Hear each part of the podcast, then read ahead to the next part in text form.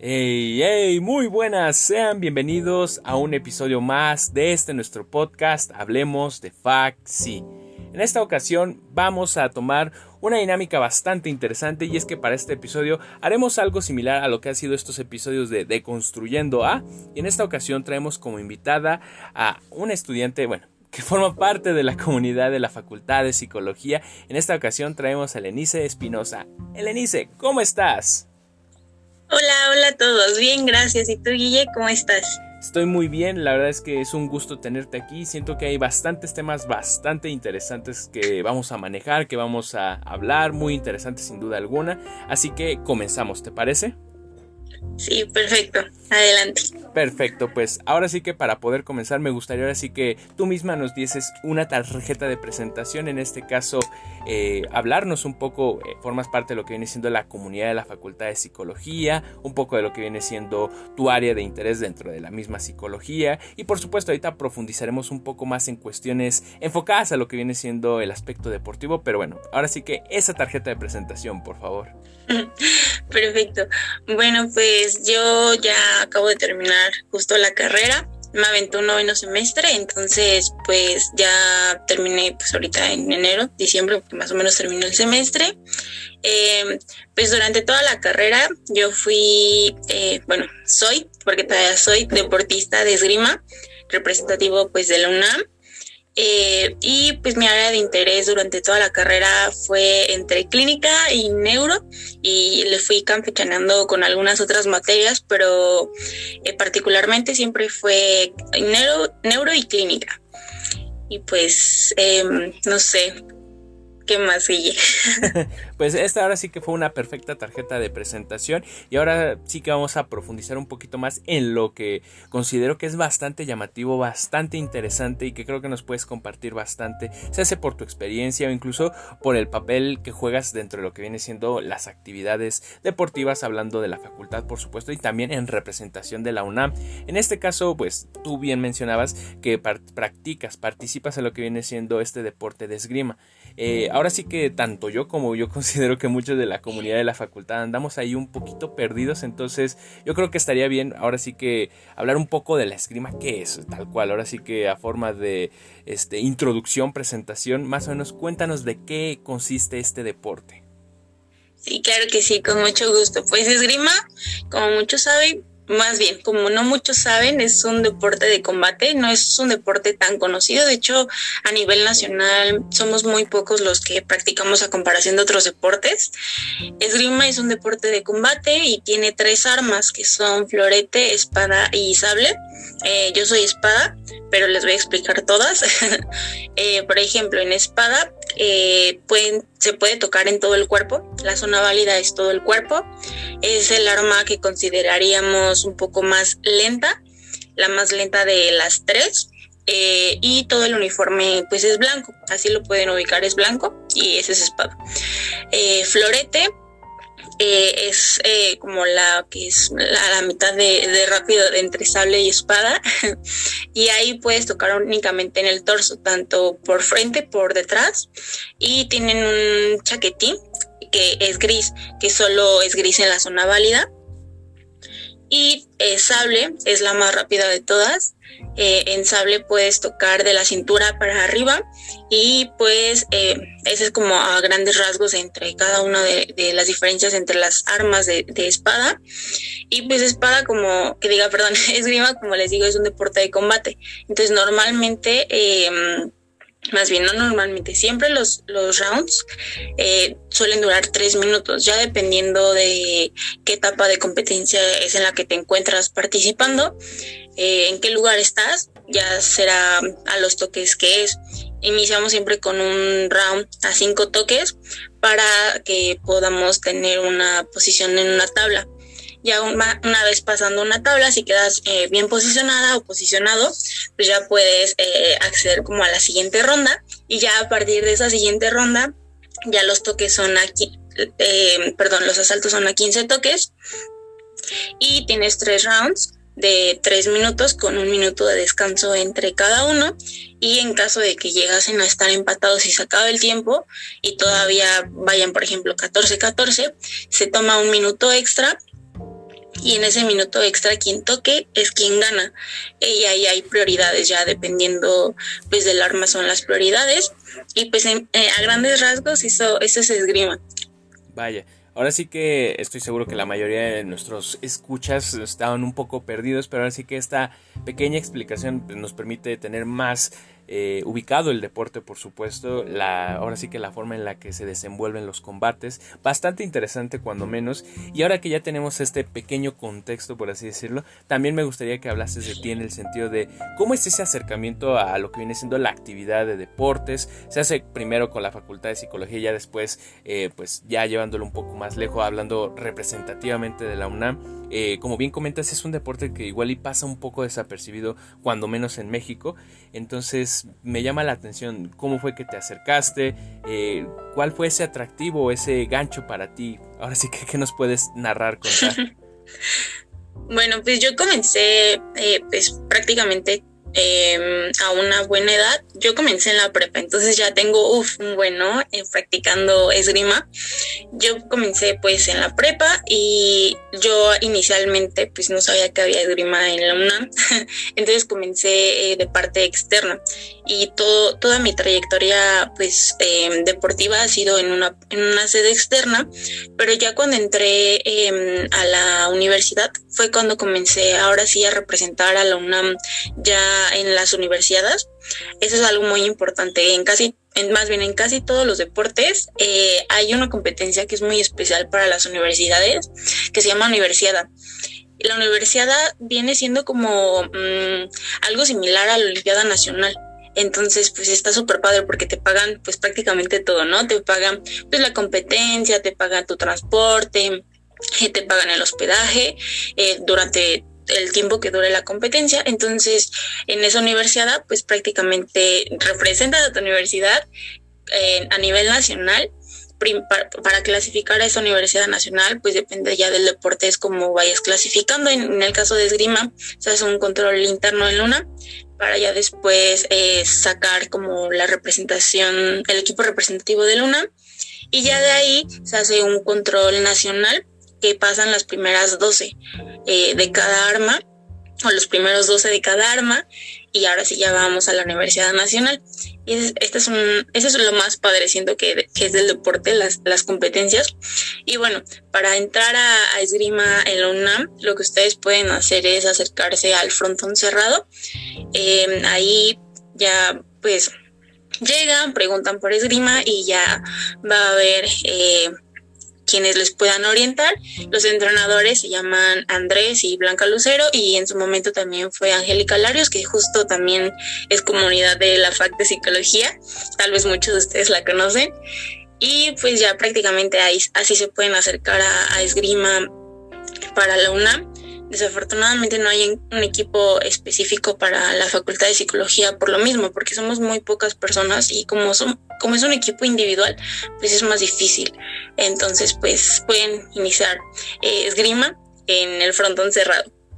Wow, la verdad es que es bastante interesante este acercamiento que tuviste incluso antes de la UNAM, sin duda alguna me llama bastante la atención. Y por supuesto también aquí haciendo paréntesis, como comentas Angélica también, este tenemos un episodio en donde también le hicimos una pequeña de entrevista, charla en donde nos comentaba un poco pues de lo que viene siendo su participación, en lo que viene siendo es, la esgrima tal cual y pues también ahí para que lo chequen aquí como momento espacio publicitario del mismo podcast, bastante interesante. Pero retomando esto del inicio, la verdad es que es bastante llamativo esto que me compartes eh, y también esa representación que le das a la UNAM. Si de por sí comentamos que es un deporte que en México, hablando en general, pues pasa un poco desapercibido, el darle esa visibilidad nosotros como estudiantes sin duda alguna llama bastante la atención. En este caso, ¿qué es lo que me puedes decir en cuanto a pues este eh, torneo en concreto, incluso con otro tipo de acercamientos, este eh, incluso, bueno, había leído por ahí que incluso llegaron a obtener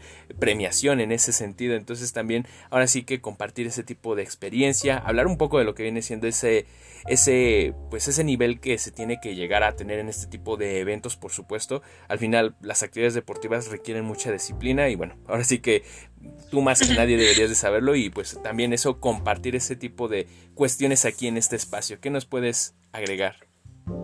Pues para motivarlos a entrenar, el deporte les abre muchísimas puertas. La verdad es que conocen a un mundo de gente, conocen a personas de otras universidades y qué mejor que sea en un ámbito deportivo. Entonces, anímense a entrenar cualquier deporte. Yo les diría que es esgrima, pero si no les gusta esgrima, cualquier otro deporte. Y pues como todo, ¿no? O sea, ser estudiante implica cosas, pero ser estudiante y deportista implica pues otras muchísimas más cosas, ¿no? Tanto sacrificios, pero también te deja pues muchos conocimientos. En mi caso yo entreno tres horas diarias eh, de lunes a viernes. Entonces, pues no les voy a mentir que los primeros años de la carrera me fue un poquito pesado, pero considero que gracias al deporte los años posteriores a mi carrera fueron más sencillos porque ya estaba acostumbrado a tener acostumbrada a tener los mm, los tiempos muy cortos. Entonces es algo que también ayuda en lo que mucho en lo que ayuda mucho el deporte es eh, administrar los tiempos. Entonces eso está súper padre y pues en cuanto a las competencias, la verdad es que es lo que más me gusta. Em, pues también tuve la oportunidad de ir a Olimpiadas Nacionales, entonces pues ya tenía como, ya iba como un poquito más encaminada, pero la universidad es una cosa eh, pues sí un poco diferente. y algo que también se me, se me estaba pasando comentar es que... Eh, también hay universidades mundiales. Entonces pueden clasificar a universidades mundiales en, cualquier deporte. Em, y pues ya, por ejemplo, como les mencionaba, para clasificar a la Universidad Nacional, pues clasifican los primeros dos de lugares del ranking. Entonces, pues está un poco este complicado. Tienes que ahí entrenar duro para, para clasificar y lo padre de Luna es que siempre reconoce el esfuerzo que tú haces. Em, si ganas una medalla, eh, te hacen una comida y te regalan eh, pues cualquier obsequio que, que, ellos tengan para ti eh, en el año que tú hayas ganado tu medalla. Por ejemplo, normalmente están sudaderas y aparte también la UNAM siempre reconoce el el esfuerzo del deportista como más destacado en, en, cada etapa deportiva, ¿no? En cada año. Y aparte de eso, pues también los entrenadores siempre reconocen un buen esfuerzo, entonces ahí tienes tu, tu reforzador cañoncísimo, ¿no? Entonces, no, pues el deporte es una cosa súper hermosa. Me gusta mucho esto que compartes y la forma en la que lo transmites al final. Yo creo que independientemente el contexto en el que hablemos, se hace la escuela, el trabajo, en el deporte, en la vida personal, el hablar de algo que te apasiona, ahora sí que es evidente cuando hablas con alguien y es notorio y en este caso pues sí se nota que más allá que un gusto, más allá que un pasatiempo, es algo que te apasiona y algo a lo cual pues como dices requiere una disciplina, requiere pues ahora sí que una estructura, se hace como desde lo que dices, una administración de tiempo y por supuesto la perseverancia. Yo creo que es muy importante esto que dices y en este punto ahora sí que guiándonos con los que nos has comentado, ahora sí que compartir un poco de los logros que has tenido o que consideras que te gustaría ahora sí que compartirnos aquí en el podcast, participaciones, este, ahora sí que este cacho de podcast te pertenece, ¿qué es lo que te gustaría compartirnos? Ay, pues la verdad es que mm, estoy muy contenta de todos mis logros y sí, claro que se los quiero compartir. Pues a lo largo de, mi carrera en deportista eh, aquí dentro de la universidad, eh, pues afortunadamente em, durante todos los controles internos siempre obtuve un primer lugar en mi espada y pues en el arma que es de florete también ahí estuve compitiendo.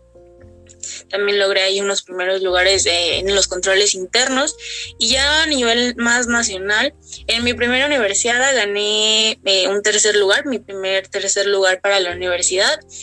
En mi segunda competencia eh, ganamos por equipos otro tercer lugar, que estuvo también muy padre porque era la, mi primer medalla, fue la primera medalla de esgrima para la UNAM, entonces estuvo súper padre, ¿no? Y mi segunda medalla, que fue por equipos, pues era la primera medalla por equipos de espada que ganamos para, para la UNAM.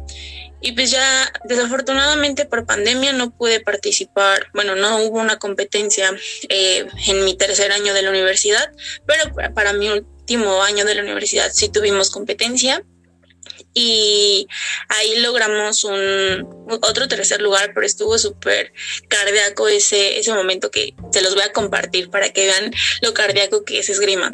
Quedaban 10 segundos para terminar la competencia. Afortunadamente íbamos con un marcador que daba para un remonte. Entonces quedaban 10 segundos y a mí me faltaban 5 toques. Ustedes pues se hubieran o muchos de ustedes pensarían, ¿no? No, pues cinco toques en 10 segundos no se puede, ¿saben? Pero en esgrima todo se puede, o sea, de verdad, en esgrima todo vale. Entonces prácticamente me aventé un toque por cada dos segundos. Y ya en el último toque para empatar, em, me quedaba un segundo, no les miento, de verdad, quedaba un segundo. Entonces, pues la probabilidad de que ganáramos o que empatáramos ese round pues era muy baja, ¿saben? O sea, casi era nula. Entonces, eh, pues mi equipo ya me conocía, ya sabían cómo tenía que hacerlo, cómo tenían que guiarme y mi equipo siempre estuvo ahí apoyándome y también como trabajo de psicólogos, también trabajé psicología del deporte para esos momentos. Entonces llegó ese segundo en el que tenía que tocar, tenía que darlo todo y tenía que ser súper rápida. Si en, en momentos anteriores había sido rápida, en ese momento en específico que tenía que ser la persona más rápida del mundo. Y afortunadamente logré ese, ese toque para el empate y como les mencionaba, cuando empatamos y ya se acabó el tiempo, nos vamos a un minuto y quien toque gane. Y afortunadamente también tocamos ese último round, toqué ese último toque que nos acercó al tercer lugar. Ya para el segundo lugar ya estuvo un poco más difícil, ya no lo logramos, pero nos quedamos con un, tercer lugar. Y pues también em, durante mi trayectoria gané tres premios al mérito deportivo. Entonces pues me retiré muy, muy contenta del deporte para la licenciatura. Verdad es que es muy increíble todo esto que me compartes. Ahora sí que es un gusto pues, el tenerte aquí en el podcast en general.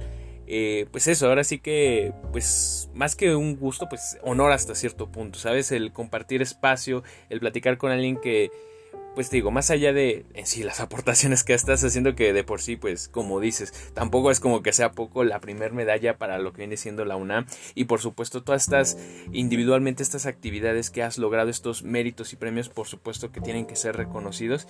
Y pues en verdad que enhorabuena y pues desde aquí, ahora sí que desde el podcast, una gran felicitación y reconocimiento se te da, Lenice, la verdad es que yo creo que... Pues, Muchas gracias. Este tipo de actitudes son las que hay que fomentar dentro de la misma UNAM, dentro de la misma facultad.